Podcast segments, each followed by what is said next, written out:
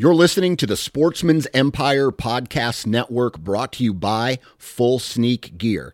Check out their entire lineup at fullsneakgear.com.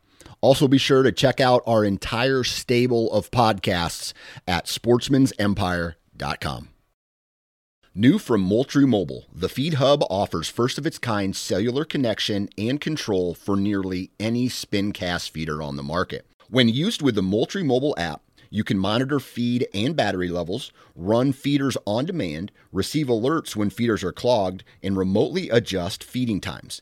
The Feed Hub is ideal for anyone who maintains feeders. Remove the guesswork and save time by planning feeder maintenance before you drive to your hunting property. For more information, visit MoultrieMobile.com. For some reason, we thrive on the pain. And so why, Garrett, why in the world would you ever think, I want to ride a bull this weekend? Man, it's a good question. Well, I mean, there is a story behind that one. There's something that's appealing to challenging ourselves, to pushing the limits, to finding what our limits are, because when you do that, you find that we're more capable than most of us are even aware of.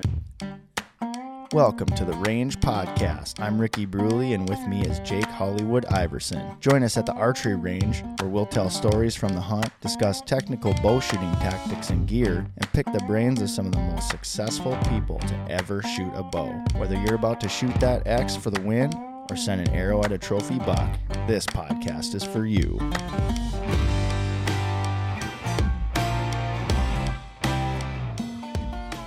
The Range Podcast is brought to you by Vapor Trail Archery, makers of the best bowstrings money can buy, originators of limb-driven arrow rest technology, and innovators of Stokerized Stabilizer systems. Welcome to The Range, everybody. I'm your host, Ricky Brule, and today you all have the pleasure of meeting a man who is partially responsible for my obsession with shooting a bow. What's unique about this episode is that we both grew up within probably less than a mile of one another, and here, some 30 years later, we're discussing our passions on the Range Podcast. He's a Minnesota native who now resides in Colorado. Garrett Rock thrives on adventure, more often than not, with the hope of flinging an arrow at a mountain-dwelling creature. To learn more about Garrett, be sure to look him up on Facebook and on Instagram at Garrett Rock 5. That's at Garrett Rock and the number 5.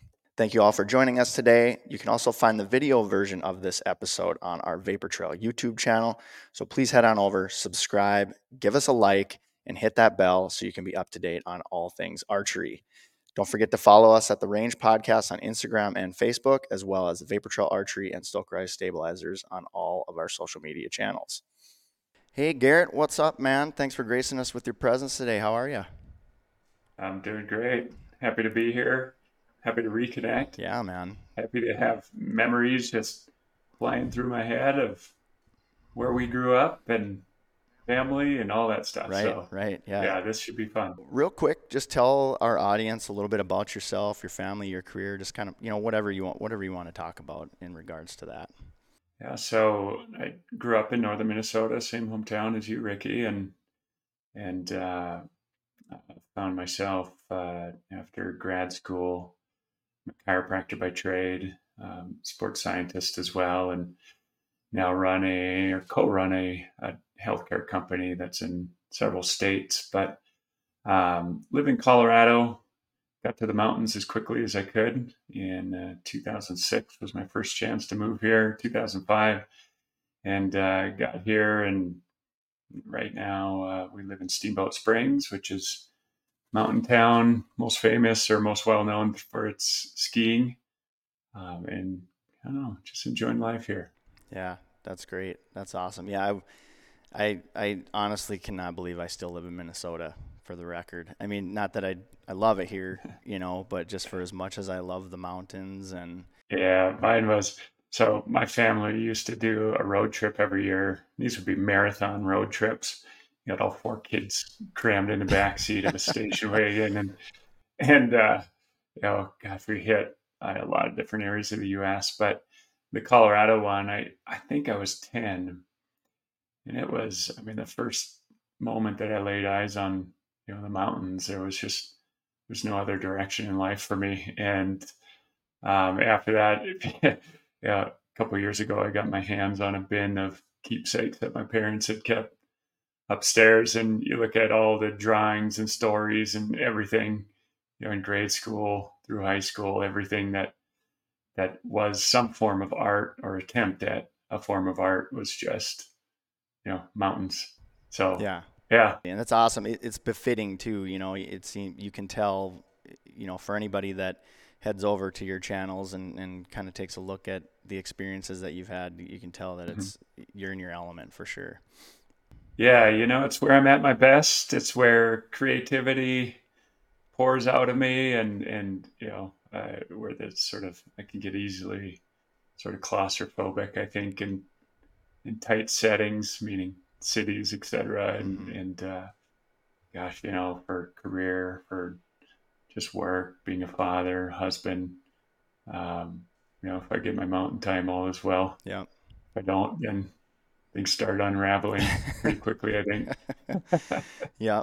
I think my wife could attest to that too. She would probably agree that if I don't, she can tell when I need to get some time either in a tree or up in the boundary waters or something like that. So, just real quick, what is the origin story in regards to you becoming a bow hunter?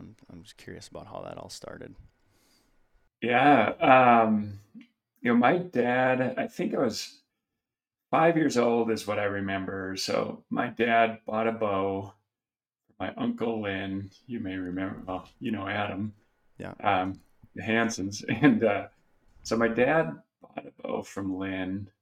They built some tree stands that probably weighed 90 pounds, were made out of straight just steel and wood. And we, they had four kids. They were pretty young with four kids. And so, for him to be able to hunt, he had to bring the boy out to the tree stand, I think. And so, what I remember is the first hunt is, there wasn't a tree stand for me. He was a big, crotch of a tree, and he plopped me in there and said, "Don't move." And it was either that hunt or another one when he shot his first whitetail, and it was just a little button buck.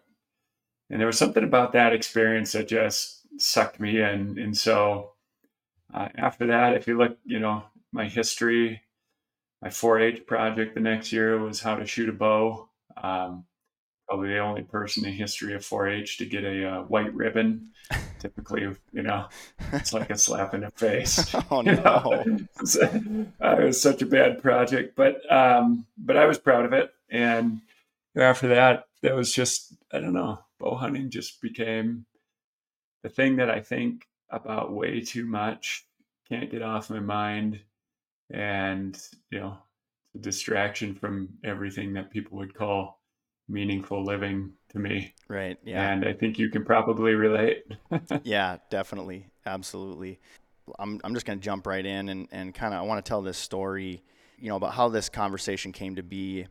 And Garrett, feel free to interject at any point if you want. But so, as you said before, we grew up in the same little town of Crookston, Minnesota, surrounded by nothing but cornfields and beets, right? Like, the beet plant was there, and every once in a while it would give off an odoriferous mist across the city where, you'd catch a whiff of it every once in a while. That was always nice. And I think we had, we probably had some mutual friends. I believe you were a class ahead of me, right? Were you 97? 97, yeah. 97, yeah. And I was 98. We had what I, looking back on it, I'm just like, we had different social circles. And it's just funny because I feel like we could have been like best friends in high school, right? Just because of what our background is now and what we love to do. But you probably know too that I'm also really good buddies with your cousins Aaron and Anthony Munn. Yeah. Over the years, Aaron would always tell me, he'd say, "Oh man, you should really reach out to Garrett. You guys have a lot of the same interests." And I always had good intentions, and then, life takes over, and that's just kind of how it goes. But so I want to go back to 1996 when I bought my first bow. I've talked about this a little bit on some previous podcasts. But I can't remember if it was either Aaron or Anthony. I don't recall how it is that I came to find out that your dad was selling that bow. But I very distinctly remember walking up to the door, knocking on the front door, and your dad just had this glowing bow in his hand. It was just, you know, the angels came out, and the sun was shining directly on the bow. It was the only thing I could see. And I don't even remember if I really looked at it in detail much, like not the way that I would now, you know, before buying a bow. But I just remember handing them the cash and just instantly hightailing it home and immediately starting to fling some arrows. I just jammed some cardboard into a box and started shooting immediately. And so that's kind of where that all kind of took off for me. I've been hooked ever since. And it turns out that when you and I started talking, I didn't know this at the time, but it turns out that that bow used to be yours, which, hopefully I can get that senior photo from you where you've got the bow there out in front of you. That'd be fun to show all of our all of our viewers the photo of that. But and I've actually got the bow sitting right here too in the studio. I probably can't get wide enough here to see it, but PSE Polaris. I'm not exactly sure what year it is. Maybe you know. I don't know, but no. All I remember is I saved up for that thing. You know, that was my first bow that I bought for myself and shot. Gosh, that was my first year, but yeah, no, that bow meant everything to me. Yep. So cool. It's my start too. Yeah, just the story, you know. I'm like, this is a story that has to be told, you know, and so really, I guess, kind of how it came about too is, so now we're like 30 years later, and our social circles kind of intertwine because we're both into hunting and all of that, and one day.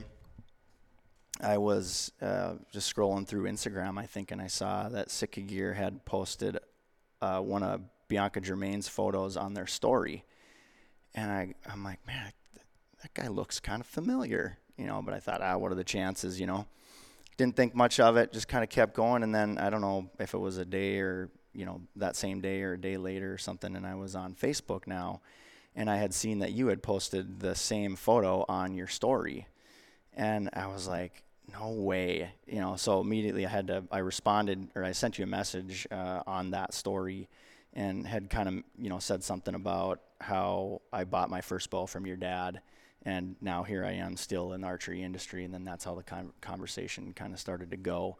And so now here we are. We're having a conversation on the Range podcast. We're talking about archery and our outdoor passion. So, yeah.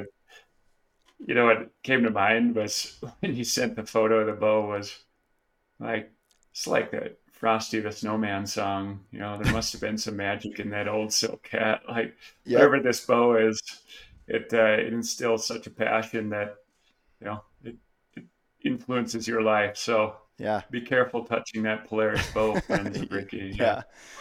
Whoever gets it, I don't know. We'll see. Maybe my daughter will shoot it or something, but it'll be hard for me to part with it. It's just funny how I've gone through so many bows since then, 2 dozen at least. And it's the one that I'll always hang on to. And I like what a lot of people do with their older bows is they kind of convert them over to like a bow fishing rig or something like that. And so I did just that. And I was bow fishing with it for a while. I'll put some photos up of some carp that I shot with it. But yeah, just an amazing, I just think it's so cool that just that inanimate object, you know what I mean? Just what it can do and how it can, kind of develop relationships and all that kind of stuff. So really, really cool. Yeah, it's probably harmed my relationship with my dad now. I think he pocketed that money. Yeah, that was going to be the next question that I was going to ask you, actually, if you ever had a chance to talk to him about that. I asked him if he remembered, mm-hmm. and he really didn't. Mm-hmm. So, yeah. Oh shoot, I don't remember all the bows I sold, but I think most people remember the first one they bought, right? So, yeah. So I can understand that. So, but yeah, so Folks, if you were to go check out Garrett's Instagram and Facebook pages, you'll see that he thrives on unique experiences that really test, the homeostasis of the human body, so to speak. And most people, I think they see the beautiful views, but they don't often understand the pains of getting there. And I have this conversation often with a lot of people, but I want to get your take on embracing the suck, basically, because for some reason, we thrive on the pain. And so why, Garrett, why in the world would you ever think, I want to ride a bull this weekend? We'll be right back.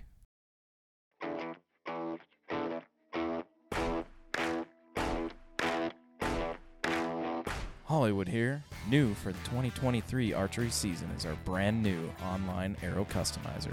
Build your Victory or Easton arrows with multiple vein options, configurations, and custom arrow wraps in a large array of designs and colors. Spine indexing and expedited build options are also available, so you can get back out in the field and flinging in style. Check out the Vapor Trail Arrow Customizer at www.vaportrailarchery.com/arrow customizer.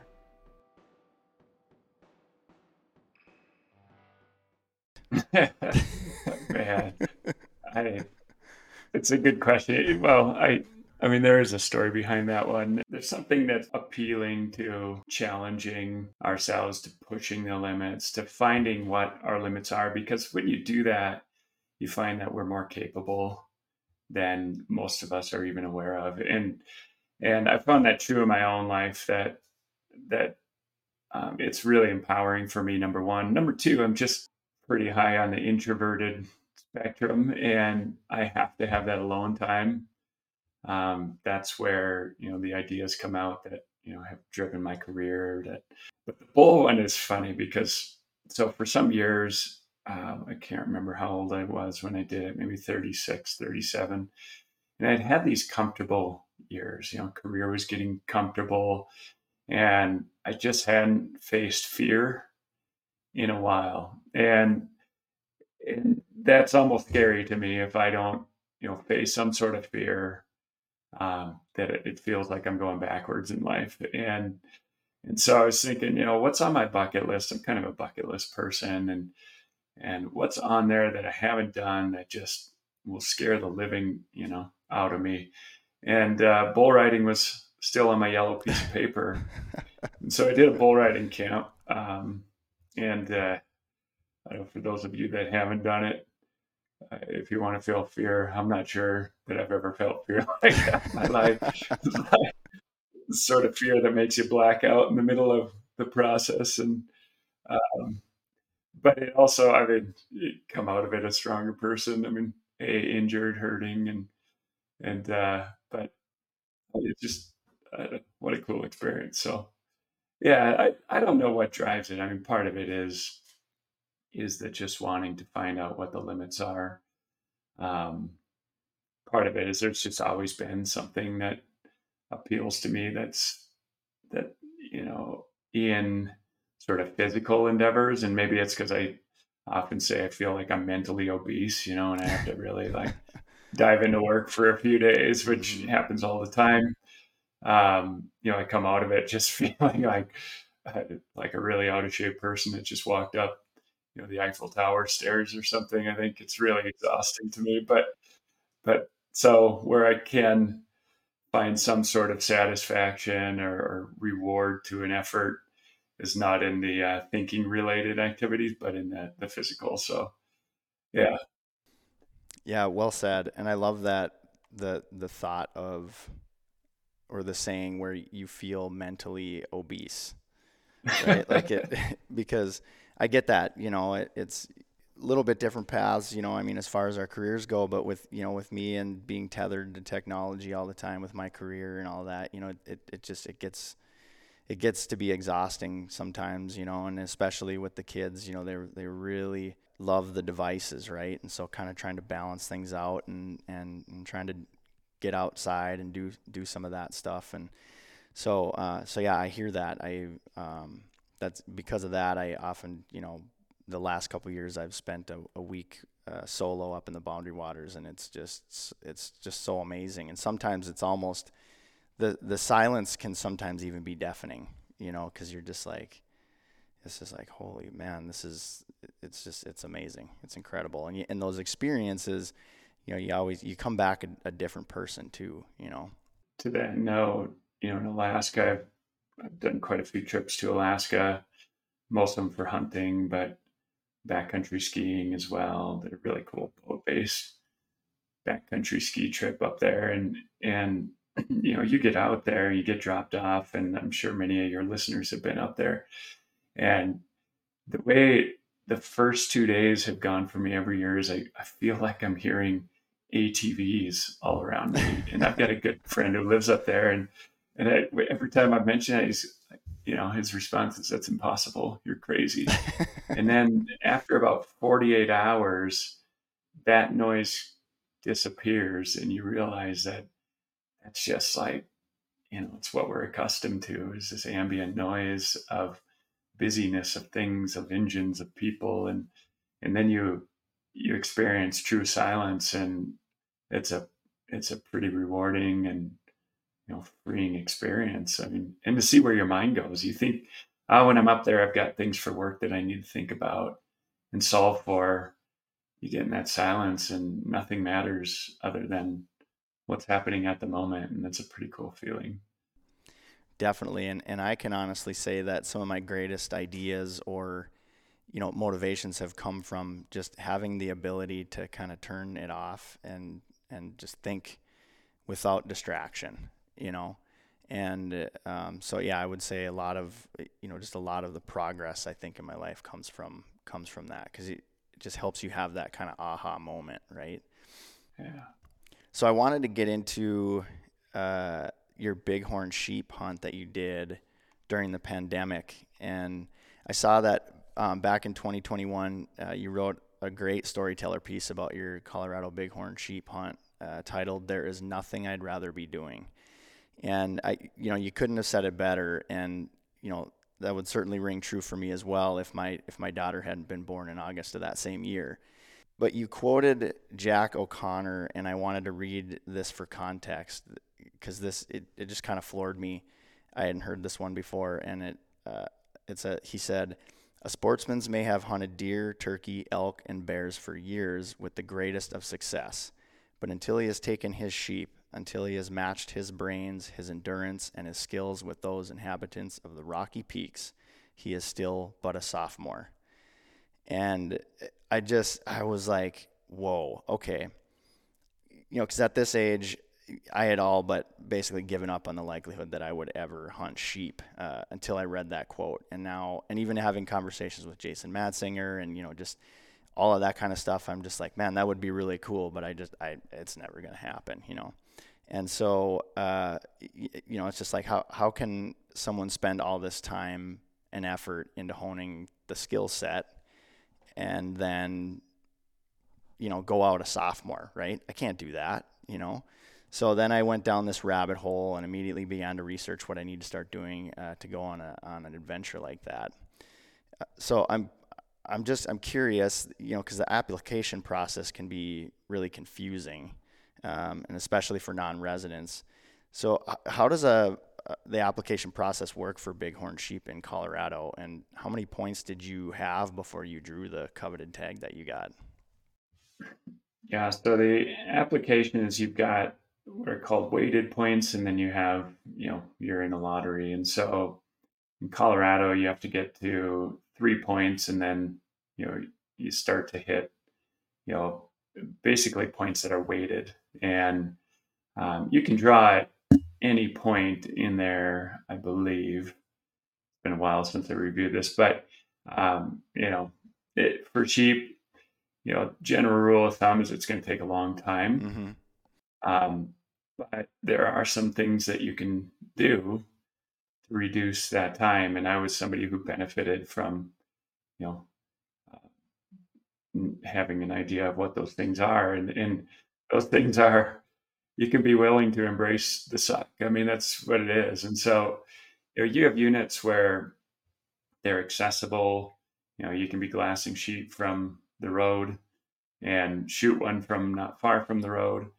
And then you have units that are later in the season that are, you know, like where I was deep in the San Juan Mountains, second sheep season. I mean, you have to be pretty mountain competent or confident, maybe. Not, I mean, yeah, feel like you're competent to be willing to grab that tag, especially if this is going to be a once or, you know, at most twice in a lifetime thing.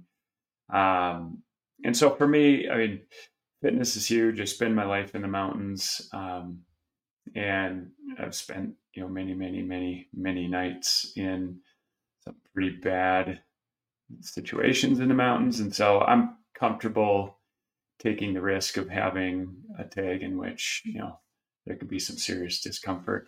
The other thing that with the San Juans, they're super remote. And so you're going to put some miles, and I try to remember what our total elevation gain on that hunt was, but over 12 days, it was absurd. I mean, the physical effort was real. And, you know, I came back pretty skinny fella, and I'm, you know, skinny anyway, but yeah, so drawing the tag, I drew it in 7 years because what we had was a run of some bad weather during that season. People running into bad luck.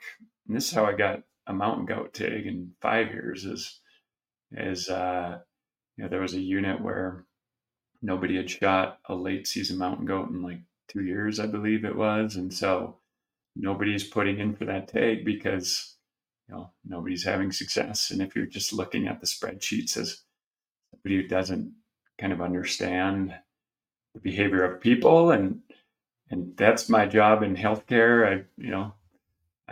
My job is to study human behavior, and how I've applied it to hunting is, where is everybody looking?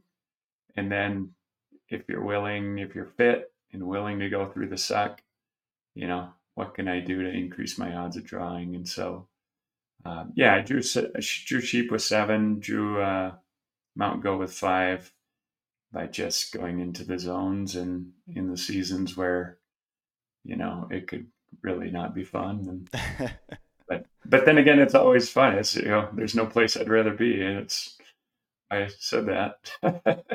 So I encourage folks to go over and read that piece. It's a wonderful story. Photos were all, I believe, taken by Bianca Germain, correct? Yeah. And she's an amazing photographer. We've been trying to see if I can't get her on the podcast. But going back to your hunt out there, you know, as I was reading, and, you know, again, there's something that draws me to the struggles, you know, because it was a tough hunt for you out there, and anybody, I imagine, yeah. You know, and you know, as I was kind of doing my research, you know, they're saying that, you know, archery tags are more readily available than rifle tags. You know, you have a greater chance of getting one. I thought I read that there's a little over 300 bighorn sheep tags awarded each year, and I think maybe 10% of those go to non-residents. And if I remember the odds, it was somewhere around like 1 in 1,800 or something like that. So, you know, again, but, you know, they say that you can't get it if you don't apply. So, and well, right now I've been applying for points in Colorado for the last couple of years, but I've never grabbed the bighorn application because it's $100. But I might need to start doing that now because, you know, because I basically just go in and I buy my small game license, because you first have to have some sort of hunting license before you can apply. And then after that, I think it's like $9 or $10 per species. So then I just apply for all of them, except for the ones that are $100 each. Yeah. You know, that the sheep nuts will say a sheep hunt will do one of two things. It'll make you never want to set foot in those mountains again, or it's going to suck you in. And, you know, for me, I didn't realize just what a spectacular and amazing life experience a sheep hunt could be and would be until I had one. And So at $100, if you draw, it's worth it. And if you don't, now my tune has changed. It's worth a try. Mm-hmm. It's worth the effort. Yeah. And if anything, it goes, the money goes back into conservation. Right. So, I imagine based on what you just said, you definitely do it again. I imagine you're applying to go again. Oh, that's all I think about now is how do I get to, Alaska for Dull and, this place and, for Stone and Desert. And yeah, no, I about once a month, I look online and see if anybody's giving away a tag for free or a little less money. But yeah, if I went and spent the amount that it costs, I'm pretty sure my wife would have something to say about it. Right. Those are some expensive steaks that are going to be on the table, right? Yeah. But yeah, I'm like so drawn to it now. And I'm like, man, I'm kind of bummed out that I hadn't, kind of taken the plunge earlier on. But I'll start throwing in there and see what happens, and good job too. Congrats on having success as well. It just, again, with the story and how it goes, it's, if it would have been easy, the story wouldn't be as intriguing either. You know what I mean? And we've talked about that a lot with some of our other guests. Is it's just, I've had opportunities like day one, day two on a hunt. And I filled my mule deer tag one year in South Dakota on like the second day. And, luckily I was out there with a buddy, and so he had a tag too. And so we got to spend the remainder of the time we were out there helping him get one, which is fun too. It's fun to be able to run around in the woods and not have to carry your bow with you everywhere you're going, and film and take pictures and do all that stuff. So that, even just being out there is amazing. But still, so much of the story is in the struggle and the things that you have to deal with and go through in order to have success, right? And success is different for everybody, right? So even if you hadn't filled that tag, most likely still probably a success in losing weight anyway, right? Yeah, that hunt had there's just stories within stories in that experience. And probably one of the more interesting ones is Bianca Germain. So she had been doing a lot of photography in the backcountry skiing world and some of the other outdoor, environments. But the year before, she had won Sitka's their photo contest, Diverge. Yeah. And so they basically, said, all right, you get a hunt, go do a hunt, shoot it. And then that's kind of a tryout. And this was the hunt that she chose. I knew her from the backcountry skiing world mutual friend. And I think it was day 3, 4, we had been in some gorgeous country, put in some big physical efforts. She had amazing photos, and her camera went launching down the mountain, and everything just blew up, and SD card disappeared. And I mean, the SD card to find it in the middle of a mountain that had then been sliding, was impossible, but I found it, and somehow, some way, and it's a crazy story. It'd be too long to share how I found it, but it drills down to where it's like all the rocks converge down, and we're just sliding, and I was just sliding my hand through there, and the rocks would slide down, and this thing somehow surfaced up. And, now she's one of the most prominent photographers in hunting. And had she not passed that tryout, you never know. She's a fighter. She would have found her way through. But, for sure. Yeah. Yeah. It's kind of a fun story within a story. That's really cool. I do remember reading, I feel like she had posted something not too long ago, maybe a couple of months ago about it. I thought I had read about it, but I didn't realize that it was on this same hunt. So that's pretty wild. Yeah. And as a hunter, I was just, are we going to spend time, dealing with the camera? Like, I've got a sheep to go find, Yeah. So, but pay attention to karma always. And that's why I remember being like, ooh, this is my test, right? The world saying, are you going to be selfish, or are you going to work for the greater good here? And it all paid off in the end. You had opened up the article talking about, you know, just it being a strange time with COVID and all of that kind of stuff. And, you know, in the archery world here too, as far as like manufacturing, I've been with Vapor Trail for probably 15 years up to that point. And we always thrived on and took pride in the fact that we were probably the fastest producer of bowstrings in the industry. And it wasn't just half the year, it was year round. For, you know, we had a 3-day guarantee, and rarely would we even get past 2 days when we would ship. And that year was the first year that we went beyond 3 days. And it wasn't just 3 days. At some point, I believe we were over 20 days behind. And, you know, again, just so many people being cooped up, not able to do the things that they normally do, and just getting into more outdoors type sports. And, you know, I know like shooting sports and archery just exploded.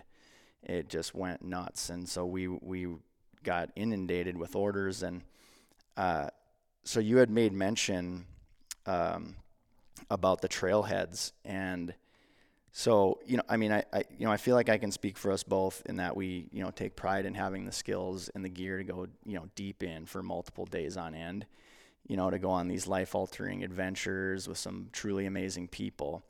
But, you know, how hard was it to see the masses of people at the trailheads during that time? I mean, how do you be PC here? You know, it's, you know, when you're somebody who just wants to get away and experience some freedom, and, you know, you show up anywhere and it just felt like there were people all over. You know, and I don't often follow the trails, but still it's like, you know, in that area, that's an area that just notoriously is quiet and remote.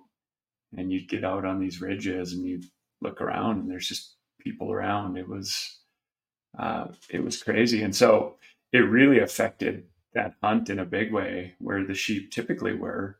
And I have a good friend down there and he knows all those sheep pretty well for that area, and the sheep behaviors, and they just weren't where they should be. They were in, you know, what we were calling hell holes and caves and the worst, least accessible places that you can imagine. And, you know, that was just assumingly influenced by the people, but even we have had a cabin at that time up by Fairplay, Colorado, which is a pretty quiet area. And, you know, there's these trailheads where you take your dog or kid, go for a jog, and that you never saw anybody at, and you were parking a half mile away from the trailhead. I mean, it was that significant out here, and I'm not being dramatic. I remember taking my daughter, she was about 3 at the time, do a 14er, and of course she's on the back for most of it, but we had to park 2 miles away from the trailhead. Wow. Yeah, I mean, it's just nuts. But yeah, I mean, that, I guess the more optimistic or maybe less pessimistic person would say, look how many people got out to enjoy the outdoors. But I didn't love it, I can tell you that. Yeah, right. You asked me how I felt. Right. Yeah. Yeah, no, I mean, and again, you know, I've come to find out too, just like you, that I'm introverted, and having to get out and get away. You know, guys like us can probably, you know, we can get way, way out there, you know, further than probably most people would want to, just simply because of the dangers of it if you're not skilled enough or anything like that. But did you see like an increase of maybe hunters way back in some of those areas where you normally wouldn't see anyone? Yeah, here. Yeah, that's a good question. And so what pops to mind is this vision of this person walking on a ridge that is back in an area where I've elk hunted for years, and just an amazing area. And I've never seen anybody, I had never seen a soul back there in, you know, probably 7 years of hunting that area, because it's just terrible to get to. You know, out here in Colorado, you know, a lot of ultra runners, and it was the fit crowd that seemed to get sucked into this idea of archery hunting during that time. And so they were just, they can get back there too. They're my friends. I have my friends that were just ultra runners before, now are archery hunters. And so it just, areas where the elk were going to get away because they just didn't expect to see a human. Now you had more people that were back there, and then just less experienced hunters. And so, making mistakes like, ridge lining, right at peak hours and such. And so it did seem to really, it influenced the animals, from what I saw, from what I've heard, and, it influenced my experience hunting, for sure. I was just used to not having to compete with certain areas. Yeah. And so on that hunt, it seems like there was so much stacked against you. You had the wildfires, so you had smoke from that. You had, like you said, the sheep were a lot more skittish. I found it interesting what you had said in here about how they're more concerned about like human traffic than most other things. And so that's obviously the fact that you guys had to get deeper in there, and your buddy who, says he had been hunting sheep for the better part of 20 years and it was the worst he'd ever seen. So the odds were most certainly stacked against you, and you still made it happen. And, it's funny because I was, going through, your Facebook, I was looking at that post you did, where you rode the bull, and a lot of people had commented and they were calling you Doc. And so up until this very episode, I wasn't 100% certain what your career path was. And so I wasn't sure if they were calling you that because, you graduated from being a sophomore in hunting to having a PhD in hunting after this hunt, or, and now I come to realize it's probably more likely because of your profession, but. Yeah. Nobody would give me that amount of credit in the hunting world, I don't think. Competitive environment. Yeah, and to go back to that too, I think it's so cool that you did that with the bull. I didn't. That's wild. And I don't know. I do some crazy stuff where, well, maybe I shouldn't call it crazy, but there's just things that other people say, man, you're nuts for doing something like that. But I don't think any of that equates to getting on a bull. And I think you did it like you rode 4 times, didn't you? Yeah, they did a weekend camp, and it's for people that want to make a career out of it. But I was a fantasy camper, and we got on like 4 bulls that weekend, and it was a lot of fun. But it's accessible. Like you can sign up, you can do it tomorrow, Ricky, and you're just gonna get yelled at a lot by the coaches. They're not. You don't get to be soft in that environment. You don't get to pause when they say get on that, bleeping bull. Oh yeah. You get on the bull, and when they open the chute, they're not concerned about your safety. They're more concerned about the bull's safety because that bull's got a brighter future in that arena than I did. So I suppose. Oh, that's funny. So it's just, it's good for a person to be, humbled. Right. And that was a good humbling experience. Face fears, personal growth. Yeah. Yeah. I love it, man. And our side story to that, the reason I chose that year was our daughter was going to be born in the next month. And so we were meeting our insurance deductible. And so I figured there's no better time, don't have a $5,000 deductible anymore. And you get hurt and it's covered. Yeah. So. Perfect. That's how you just time it perfect. That's all you got to do. Yeah, for sure. Yeah, that's so cool. Real quick too, one thing that I started to do, and because we've got a lot of people that follow us that are target shooters, and so if they're interested in getting into bow hunting, or if they're something like that, I'm just curious, what is your best piece of advice that you have in regards to bow hunting? Yeah, I drift 2 directions. One is just the bow hunting experience. Bow hunting's tough, and I'm a Western hunter, and so you know, this is spot and stock. Animals are on the move. And, you know, for example, like the bull I shot this year, the elk, you know, it took 6 days, and like the number of miles that I had to cover to finally get on this particular bull that had 47 cows with him. Jeez. You know, it was a lot. And so as far as the bow hunting experience, like the you know, personal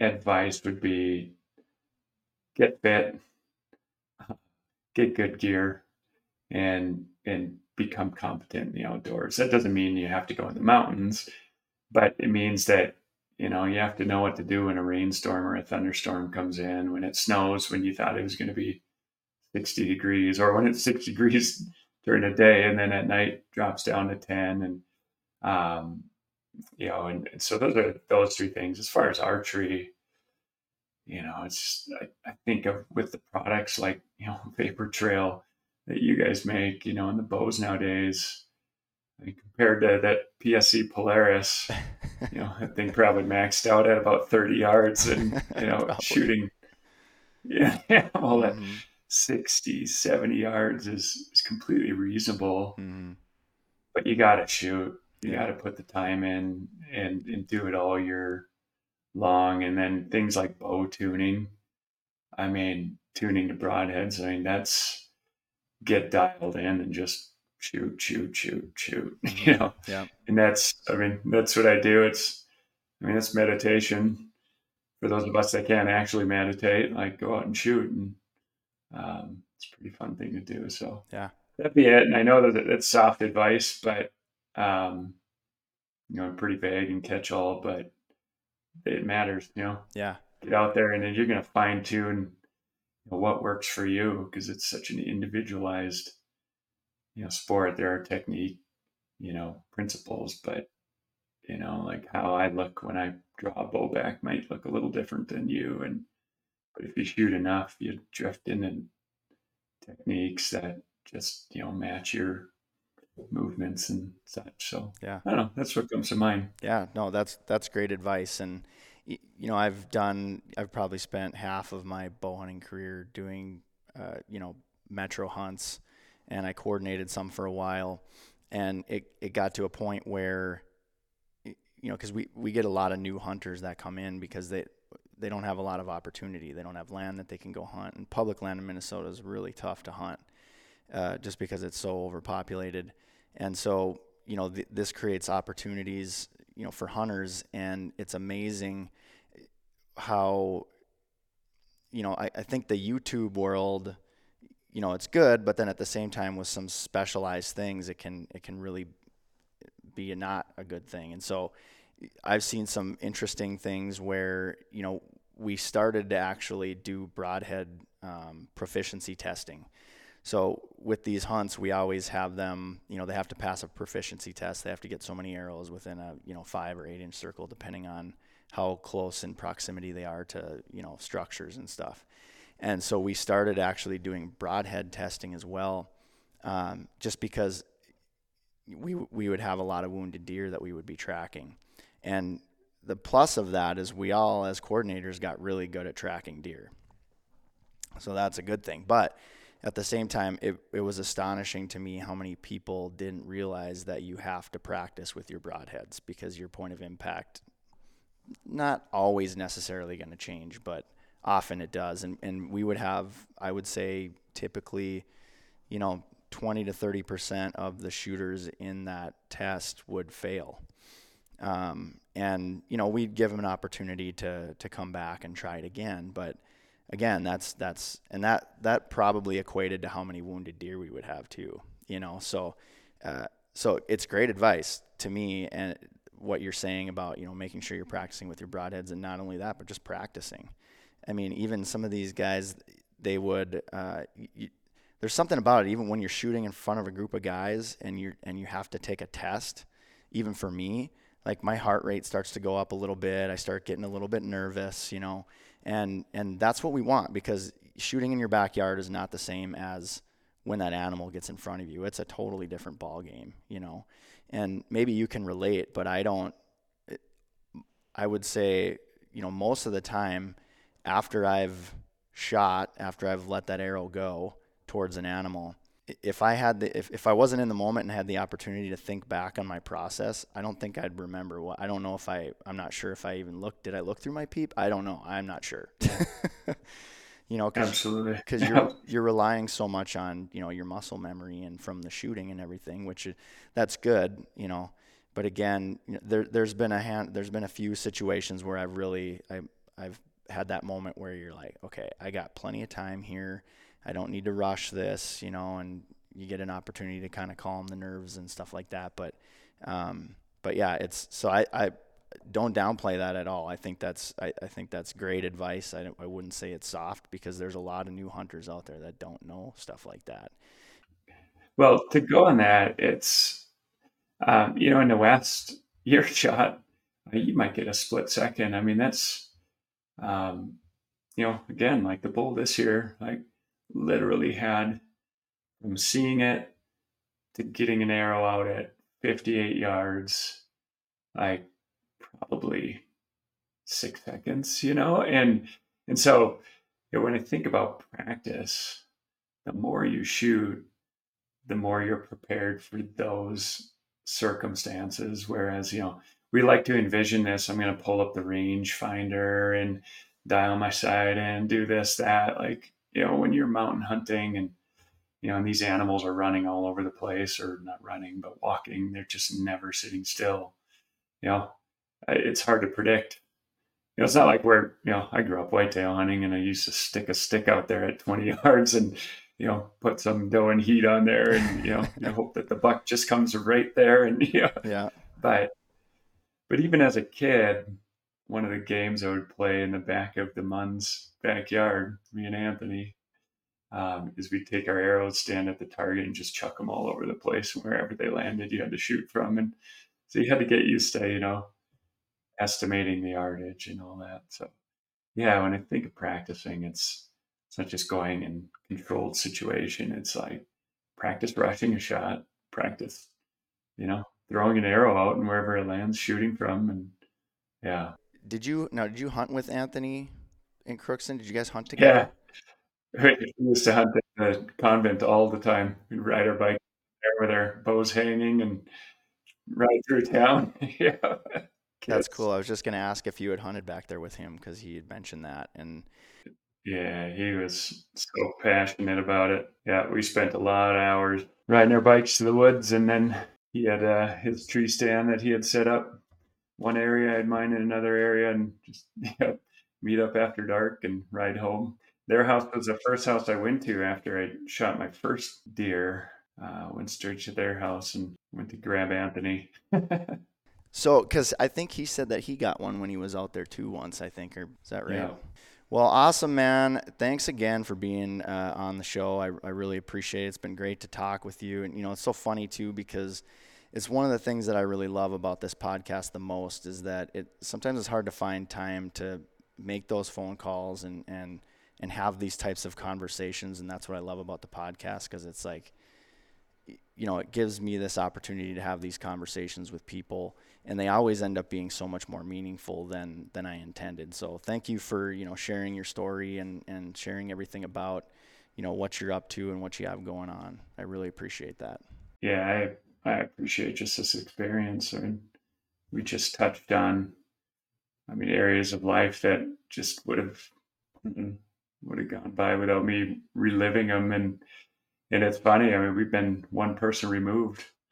You know, I've done a bunch of hunts for Sitka and last year, Matthews, Hoyt, some other companies. And then you start to look, and Ricky's always just one person away from the folks that, you know, I've met through some of those experiences. So it's good to connect here. Yeah, for sure. Well, thanks again. Well, folks, that brings us to the end of this episode. You can find us at The Range Podcast on Instagram and on Facebook. Also, be sure to head over to the Vapor Trail and Stokerized social channels. Give us a follow over there. Again, please be sure to head to our Vapor Trail YouTube channel. If you like the video, hit that thumbs up button and make sure to subscribe so you can be up to date on all things archery. And if you're listening, do me a huge favor, get over to iTunes or over to Spotify and make certain that you give us 5 stars. Also, don't forget, be sure to head over to Garrett's social media channels. He's Garrett Rock 5 on Instagram, and then just Garrett Rock on Facebook. Get over there, check him out, give him some love. And with that, we are going to pack up our bows and we're going to hit the range. Have a great day, everybody. Vapor Trail is now offering an exclusive discount to the Range Podcast listeners. Enter promo code TRP15, that's TRP15, at checkout for 15% off VTX bowstrings and Vapor Trail and Stokerized branded t-shirts, hats, and other gear.